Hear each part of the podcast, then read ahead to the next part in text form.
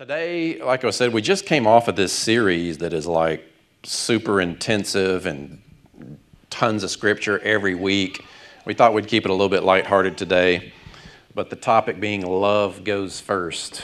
Love goes first, which really kind of started in, in the, uh, the communion aspect because thinking about, you know, while we were dead in our sin, Christ died for us. He loved us before we ever even had the opportunity to love Him. And, you know, and, and, and I love the paradox, the kind of the, the interesting dynamic, because the legalistic crowd that loves to hammer you with what you're supposed to do and that you need to obey the gospel. And it's like, yeah, of course you need to obey the gospel, but you only really truly obey when you've responded first to his love for you. So the way that you fulfill God's greatest commandment is to respond to him loving you. You love, we love him because he first loved us. He commanded us to love him and him alone. He's the one true God. Amen. So it's like he rigged the system. He's like, look, it's like he's commanding you, let me love you. I command you to let me love you. Like that, that's, that's how rigged it is that all we have to do is say, oh, okay, well, I'm just going to actually let you love me then. And then, then when you actually truly encounter that and experience that, that then compels, that is the power, that is the compulsion to live out everything else that's associated with the Christian life. Is you responding to his love for you, you recognizing how valuable you are, and then that becomes your lens toward other people, and you move toward them in that regardless of what they've done, especially in marriage. We're going to talk some about marriage today, but in relationships in general, especially with your kids and those people that have hurt you, those siblings, those parents, those grandparents, those coworkers, whatever it is. I want this to stick in your mind today. Again, it's very simple, but this idea love goes first. Love goes first. If we are to truly show the world what God looks like, then we have to set aside that stuff that they've done to us and love them. It's the simplest thing, but it's also the most powerful thing. Amen? Amen. So I've got a couple of passages. You want me to share those, or do you want to share a little bit first, or how, what do you want? Um, I'll share a little bit first. Okay.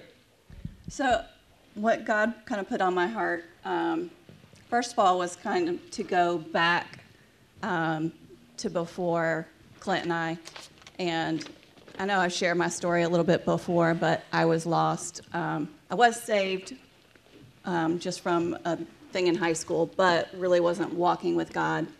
I didn't know about the love of God. I didn't know about relationship, and so he kind of just kept putting that into my life. And especially when I first met Clint, um, I was dating. I was in college, living a crazy life, and I think the only thing that I really had on my mind was finding true love, like I was missing that love. I didn't have a father really growing up. And so, like, that was on my heart. And I'm so thankful that God brought him into my life because it was a whole different type of love that I never really thought about. But first, um, in the relationship, like, I'm, I met the love of God um, because right after Clint and I started um, hanging out together, we went to church. And it was a grace filled church. It was a love of God church. It was a good, good Father church. And that is what I needed. And but, but up I feel like this is on. It's on. Can y'all hear? Um, but but it, but up until then, I didn't know anything either because I wasn't raised in a Christian home and didn't really know much other than I wasn't going to hell anymore. That was my salvation experiences. More to that, but uh, yeah, yeah. Know, I, mean, I, I remember watching the healing that you went through because your dad left when you were like two. You never really met him. You never knew him. You, you we you kind of reconnected with him when we first started dating. But and he, I had a lot of abandonment issues. Like I was, I was like that song. I always think about Eddie Murphy singing "Looking Penub." Uh, Penub. Y'all know that skit. Where did that wait now? How did that, that how did that relate? I'm trying to. I was looking for love in oh, all, all, the wrong, wrong places. places. I got you. I just I was looking for that love of God, and when we when we walked into church, and they were raising their hands and they were praising God and they were talking about how much God loves you and talking about the identity of Christ, and that was like what I needed, and so like even before I fell in love with Clint, I got to experience that love of God. And I'm so thankful for that. But we did have a lot of growing up to do. Yeah, we were young and dumb and not raised in church, either No, one of us. So we no. made a lot of mistakes. Oh, Some big ones. Um, do you have that up a little bit picture? Oh, you got a picture? It was in my memories this oh morning. man, I didn't know that one was coming out. Can I just say that I think that's a hurricane in my hand Yeah, we were in New in Orleans. New Orleans, and I don't remember that picture, by the way, just so you know. Check out that goatee, though. So this is pretty much what Clint looked like when I met him. I met him on his 21st birthday Like a in a punk. bar. Um, we had a mutual friend, and like I said, Oh, I didn't know you were whipping that one out. it was in my Facebook memories this morning. It's a picture of a picture. That's why I look so bad. But and we didn't have cameras back. We didn't even have phones back then. Oh, well, okay. Anyways, that's why it's a bad. That's why it's a bad picture. We didn't have iPhones. You can take that down now. Put that other one. But anyways, in this church, they were teaching identity and identity, and uh, Adam was just talking about identity, and I was like, oh, that's exactly what God was speaking to me. Is as we learned more about our identity in Christ and who God was in our lives and how He is the good, good Father, and and how you know we just grew in him. And i feel like as the more the more that we learn about our identity in christ i feel like the better our relationship got. So it's almost i mean we had some great moments. You know we've been married for um, 24 years this year. And um, been together for 26 years and you know, we've had some great moments, but I feel like as the more and more that we learned about the love of God, the more our relationship grew. And, and, it, and it really defined the relationship, you know. And I don't, I don't want to just talk about us because I want, it, I want it to relate to where we are in our lives. You know, some of us have kids that are like that punk in that picture right there, right now, you know. And, and you're, you're wondering, is, are they ever going to get their stuff together? And it's like, because, you know, on paper, if I can say it that way, you know, we really shouldn't have worked because I came from a, a household with an abusive father and a mom that had insecurity issues, and you had a dad that left you and abandonment issues and looking nub in all the wrong places, and a mom that was trying to survive on her own, you know, and and it's like most most relationships that start that way, they don't last for one thing. But us both experiencing the love of God, being becoming whole in ourselves, and then God being able to work through us is, is something that I think that and and you know we gave each other a lot of space in the beginning and, and still do really i mean you know there's not a whole lot of demand and expectation i feel like that we have on each other um, so it's worked. Happy 24 that'll be in april though. Or may. I'm sorry. April's your birthday. The other, the other thing I was going to say about identity too, um, you know, if you are married or if you are single and, and looking for uh, a mate or not not looking for a mate, but the biggest thing that you can do to have that peace in your life, to have that love in your life, to have that just growth in your life is work on your identity. If you don't know that God loves you unconditionally, uh, if you can't wake up in the morning and just be focusing on that and not be beating yourself up or not, um, you know, when it comes to marriage, if you're having issues in your marriage, you probably need to work on your identity. And, it, you know, your mate may need to work on it too. And that, that might be something that you do together. But I feel like that is like the basis of a good relationship. because that's what we do right it's like my problem is you and if you'll fix you then i'll be happy I mean, you'd be surprised how many times I've heard that same kind of idea sitting in a counseling session. You know, it's like, I'm good. They got some work to do. And, and you know, that may be true on a certain level, but there's always responsibility that we must take. And so, again, I want this to stick in your mind love goes first. When you're asking your spouse for the 12th time that week to pick up their underwear or do the dishes or you know, you just really never bring the flowers in, or you never this or that. It, you know, it's like, no, love goes first, you know. So it's, it's kind of marriage tune up, and, and we don't really do a lot of this type of thing, but I, I think it's helpful and productive. So I have a couple of passages that I want to get to. Did you have anything else? Uh, I wanted to share that scripture when we got engaged that you read. Oops. We should have brought that one. We, we were old school selfie takers. We, Yeah, we got we went camping on Cumberland Island. Anybody been to Cumberland Island? It's off the coast No? of South Georgia. It's beautiful. Um, no, there's no hotels or anything. only camping over there. There is a small inn there, but we went camping. I proposed that sunrise because I wanted it to be new beginnings. We need to take the kids there. When are we waiting? Yeah, let's go. Y'all ready to go today? Oh, it's so amazing. Today. Today. Anyways, um, we got Oh, the selfie thing. We have a photo. That's what we should have Yeah. taken uh, when we got engaged. with our little camera that We're we just rambling today. Y'all good? We're good? Not rambling. Oh, yeah, no, that's true. Um, so he read a scripture to me before we got engaged, and of course I was crying. It was on the beach at sunrise. I kind of forgot about that. quite romantic. Um, he read the scripture Matthew 18 20. For where two or three are gathered together in my name, therefore I am in the midst of them. And I, I never forget this scripture because I feel like everything that we do in our marriage, it all goes back to having God in the middle of us, Jesus in the middle of us. Like that is our primary focus of day to day. Yeah. So you kids that are looking for love, start, you know, knowing that you are loved. But so two passages, um, John 15, 13. Greater love has no man than this, than he lay down his life for his friends. You know, so I'm just thinking about what does this look like going forward in marriage.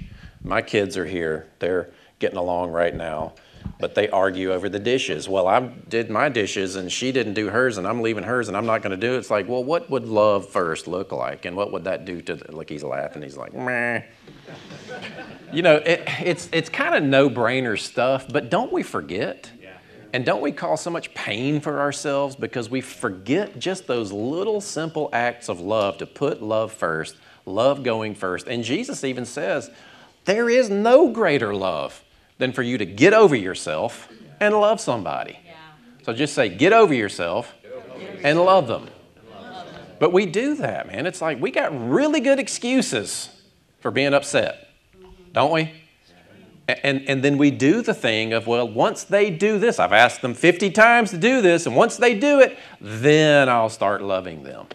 Well, what if it takes you loving them first for them to see their value or how much you appreciate them or care about them? And even with our kids, you know, in relationship with your kids, I would, t- so like love language. Can I tell our love language story? Is that all right? I'm going to anyway. the one where I told you mine and your response. Oh, like three years? Yeah. Is that okay? So, so we did the love language thing with the kids, and mine is act. One of mine is acts of service. It's like don't don't pepper me with what you think I want to hear. Show me. Yeah. Don't tell me. Show me. And so I was. We're again the dishes, and it was like, listen, I just want you to know.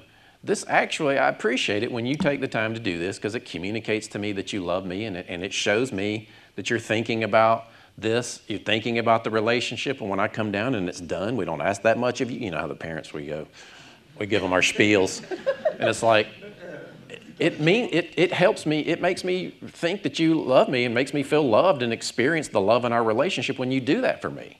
That's my love language. And she goes, well, can't you just have another love language? Do you remember that? I mean, I, and I looked, I, I think I laughed and I was like, oh my goodness, that is hilarious. But no, I ain't changing for you. I was going to say something on that too, because when we were at um, Bible college, Jim was big on you know doing the love languages and then also learning The you know disc about the disc profile. patterns. And so, and there's you know I think you're going to do something else uh, to go along lines with that, but and there's there's so many different little tests and you don't have to take a bunch of tests but in conversation finding out like what that other person cares about because Yeah. like there's certain things that i care about and i'm i'm not i'm pretty laid back but there's certain things that i care about more when it comes to holidays or communicating or when we if we're arguing about something each person is going to relate to it in a different way and process it a different way. So you got to find those things out. And then i would say even find those things out you know if you're just you know not dating or whatever and you're trying to get there yourself in a place where you can experience love or you want to have this great relationship you need to know those things about yourself too. Because, you know, it's a great way for a loving, Jesus following couple to show the world what it looks like to be united to Jesus, you know. And that because he says that in John 17, our love for one another will be a testimony to the world. I mean, in different places, but in 17 he says, our oneness because of our love for one another will compel the world to believe that God sent Jesus for them too. And you know, I think we forget about it. We forget that our marriage is something to be cherished and not put on display, but people are watching. People are paying attention. You know, if we if you want to be evangelistic, having a thriving, loving marriage is a great way to do it because people don't know what it looks like to have a supportive, loving relationship. I want to know what Blake and Lyle are sharing. You got a scripture for us? I'm calling him out. First John from Second Opinions. So let me read this one because on your point, I have actually some homework for everybody. wait hold on one second Okay. So this morning on um, the version Bible app, I just opened it up thinking there might be something that um, to share today, and it was actually a scripture, and it was talking. The whole little story for today on the YouVersion was about brotherly love, and they were talking about siblings and stuff. Hello. She's talking to y'all.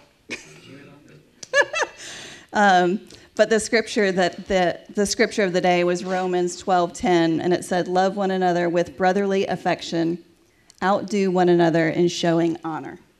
And that kind of went along with what daddy was saying about outdoing one another. And they do. Y'all do a good job of that. Uh, so, this last passage here in Romans 15, I want to read this and then I'll give you your homework. And then I think we actually have time to close in worship. You guys want to, does that work for everybody? Do another song at the end here? Yeah. Uh, so, Romans 15, this just kind of sets the idea of, in, in light of everything that we're talking about, how does it relate to you? Remembering love goes first, but then this idea being collectively, you know, I, I would love for us collectively as a church to make this our goal going forward. Uh, so Romans 15, 1, we who are strong, are you strong? I'm strong. You you didn't say it. I'm strong. I'm strong. Okay. We who are strong ought to bear the failings of the weak and not please ourselves. Actually, uh, Hans read this in our men's group this past Wednesday. It's something that had been on my heart. It's just cool how God confirms that type of stuff. But think, think about that. We who are strong ought to bear the, bear the failings of the weak, not to please and not please ourselves. Man, aren't we self-centered? It's like I need to be happy. I need to pursue what helps me you know, so let's keep going. Verse 2 Each of us should please our neighbors for their good. It's like, gosh, you kind of forget stuff like this is in the Bible, right? I mean, it's, it's, it's obvious, but to see it spelled out so plainly is awesome. So each of us should please our neighbors for their good to build them up. For even Christ did not please himself, but as it is written, the insults of those uh, who insult you have fallen on me. So he's taken it already. For everything that was written in the past was written to teach us, so that through the endurance taught in the scriptures and the encouragement they provide, we might have hope. May the God who gives endurance and encouragement give you the same attitude of mind toward each other that Christ Jesus had, so that with one mind and one voice you may glorify the God, the, the, the God and Father of our Lord Jesus Christ, accept one another, then just as Christ accepted you in order to bring praise to God. But let me go back to that. I just want to read those first couple again. You who are strong, bear the failings of the weak, not to please ourselves. Because we, because we're pretty quick. Now, Don't throw aside healthy boundaries, and I'm not talking about jumping into codependent relationships where you're doing more for other people than they should be doing for themselves, and you want something more for them, and you're doing their part when really they should be doing their part. We're talking about healthy, whole relationships, but when someone is in their failings and weaknesses, like Christ, who, when we were dead in our sin, died for us, you know, how can love go first? How, and I, I almost want to give you this homework. Find somebody in your life that you have cut off and thrown away and figure out how can I reintroduce a little bit of love toward that person, a little bit of love toward that relationship? Because you need it, they need it, and it brings glory to God. Now, I know that's kind of a big thing, just go find somebody that you hate and love them, right? Uh, but you and the Holy Spirit work that out of what that looks like. You may not have a specific situation in mind because you guys are all just big love bubbles and you don't have any problems with anybody, right? Love bubble. That's a theological term. Love bubble. It sounds like love bubble in the Greek. Each of us should please our neighbors for their good to build them up, laying ourselves down. And, you know, it, it seems trivial, and it, I don't always like to talk about just kind of the in home things, but honestly, think about that with your spouses, with the people that are in your life, the people that are, you know, what, in whatever way that you can. When you have something and you're looking at, so a big one, a big one is this, and, and this is something that I learned and probably could even get better at is, you know, when you're when you have a positive thought toward someone you're sharing life with, like just go ahead and share it. How many of you have struggled saying nice things to people? Yeah. Two people.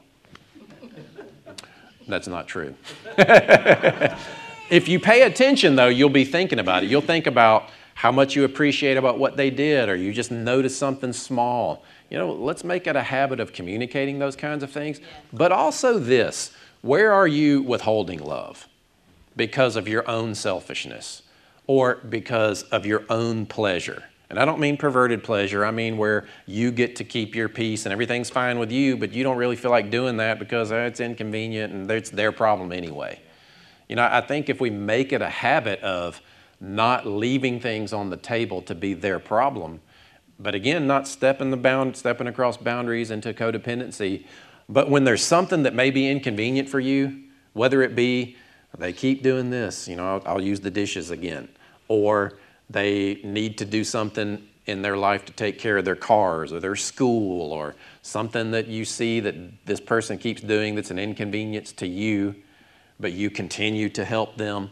You know, it may take, so we were in prayer this morning and um, Jimmy brought up the idea of this minister that we were talking about, and he was mean before he got saved. And his wife, I like the phrase that you used. You said she never struck back with anger.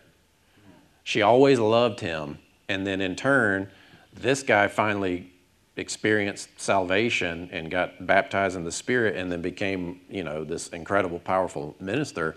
But because in the home, she got to show the love. She got to show love without responding carnally.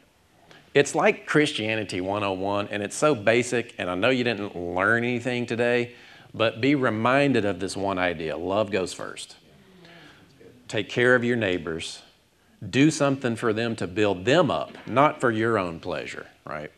How, how, can we, how can we put those lenses on? How can we put that filter on to get over ourselves and go first because He first loved us? Because it's not, see, you're not doing these things to make God happy, right? right? You're not doing it to earn a blessing.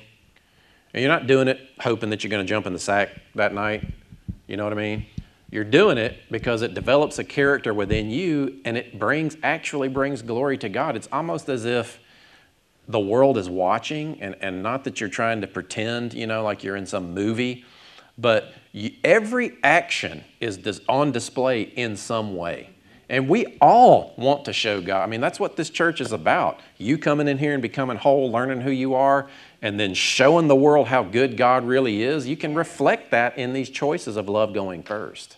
And how can we do that? And, and so even today, when you go home or when you're, you know, something that I'm thinking just, just popped into my mind. We went out to dinner uh, Friday, and Sara said, Well, so and so opened their She wasn't not like nagging. Oh, did you notice how they opened their door? It was so sweet. And it's like, Well, that's a clue She wants me to open her door for her, so love goes first. And they pulled out the chair too. and they pulled out. I carried your chair. Final thoughts? Well, and this might be a little off subject, but I did have it on my heart to share about. If you're the one too that is watching this or listening to this and you're struggling with even loving yourself, um, because I know a lot of us struggle with that, um, that's something that you need to work on. You need to go to God and learn about that identity again. Um, learn that you are more than enough in Christ, that you have the mind of Christ. You can do all things through Christ, but you got to work on learning to love yourself and knowing that God loves you. Yeah. Amen. Amen. Can't be whole without that. So here's your homework. And I do this in premarital, marital counseling all across the board. And uh, it, it can be pretty powerful if you put it into practice. And we've talked about it before, but the homework is this. Those of you that are married, it's pretty easy how to apply it. Those of you that have other kinds of relationships that you're involved in, you can practice it in some way as well. Or those of you that are dating, or whatever it looks like, however this applies to you. But I call it the top five list. That is, find out the top five things that make that other person experience love, feel love. Now, not you know, not the Tom Cruise, Renee Zellweger, Weger, you complete me type thing, right? Mm-hmm. Like you are not their wholeness, you are not their completeness, but as they know God's love for them, you just get to express love toward them. So that find out the top five things that cause that person to feel loved, and then guess what? Do it. Say, do it. You know, so uh, and and do it because you want to. Do it because you want to express love. It can repair a relationship. Just some acts of kindness, you know, some effort toward that. And so what you do is you swap those lists. You take some time, write those top five things out, you know. This really makes me feel loved. And, and usually, when you swap those lists, it doesn't have like, I want you to build the Taj Mahal in the backyard, or I want you to take me to the moon. You know what I mean? It's like, they're usually very reasonable things on the list, like, I would like for you to go shopping every now and then. I would like for you to take care of the cars so I don't have to think about it. I would like for you to. This is my list. Yeah, well, you know, uh, flowers every now and then, you know. So it, it, it's usually, and, the, and you look at it and you're like, it's usually, we minimize it, but it's just so easy, and we overlook these, op- these opportunities, but man, it, it doesn't take that much effort. And what it does is it teaches us how to get over ourselves, actively love that other person, which really just teaches your heart to follow God because they're outside of that marriage, God is calling you to love people. And the world needs it. You know, those of us in here, you've been in this church for a while, you're listening to these messages, you've been walking with Jesus for a while, you know, that you don't really need to learn that much more stuff. You know, Christianity is not about learning, it's about loving. It's about letting Him love you and then turn that love toward the world so that God can have as big of a family as He possibly can. We want Jesus to get everything that He paid for, and that is other sons and daughters in His kingdom. That will that He gave us in His blood, that, he, that the inheritance is life with God eternal, right? Life with God eternal. That's what we want people to experience. I mean, we're after souls. And if our relationships can be a reflection to people, isn't it worth the effort to love one another so that we are experiencing that goodness in our own relationships, but then that gets to be used as a testimony? Because people are looking for evidence. They may not believe the seven, six day creation and all those animals in a boat, but they'll look at your marriage and see that God is real. Amen? Amen? Amen. Top five list. You to do it? Also, we have tons of teens. The in- band can make their way on. We up have here. tons of teens in here. You know, don't take this or write it off as this is just about marriage. You can write your fi- top five list. You know, I see lots of teens in here. Write your top five list, or, or if you're not dating, or if you're, you know, whatever. Everyone can write your, your top five list. Everyone can, you know, write out a list of maybe what you want in a mate or what you want dating to look like, and but then first work on that identity. I, I heard that.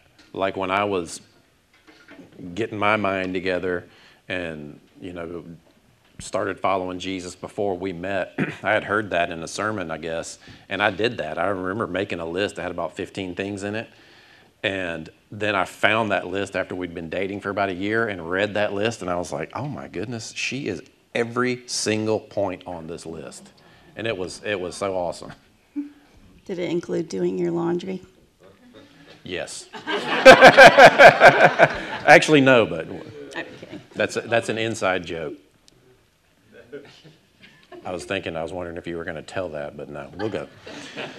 So awesome. Thank you for, you know, letting us. This, this is different, but I had fun. Maybe we'll do this more often, huh? Yep.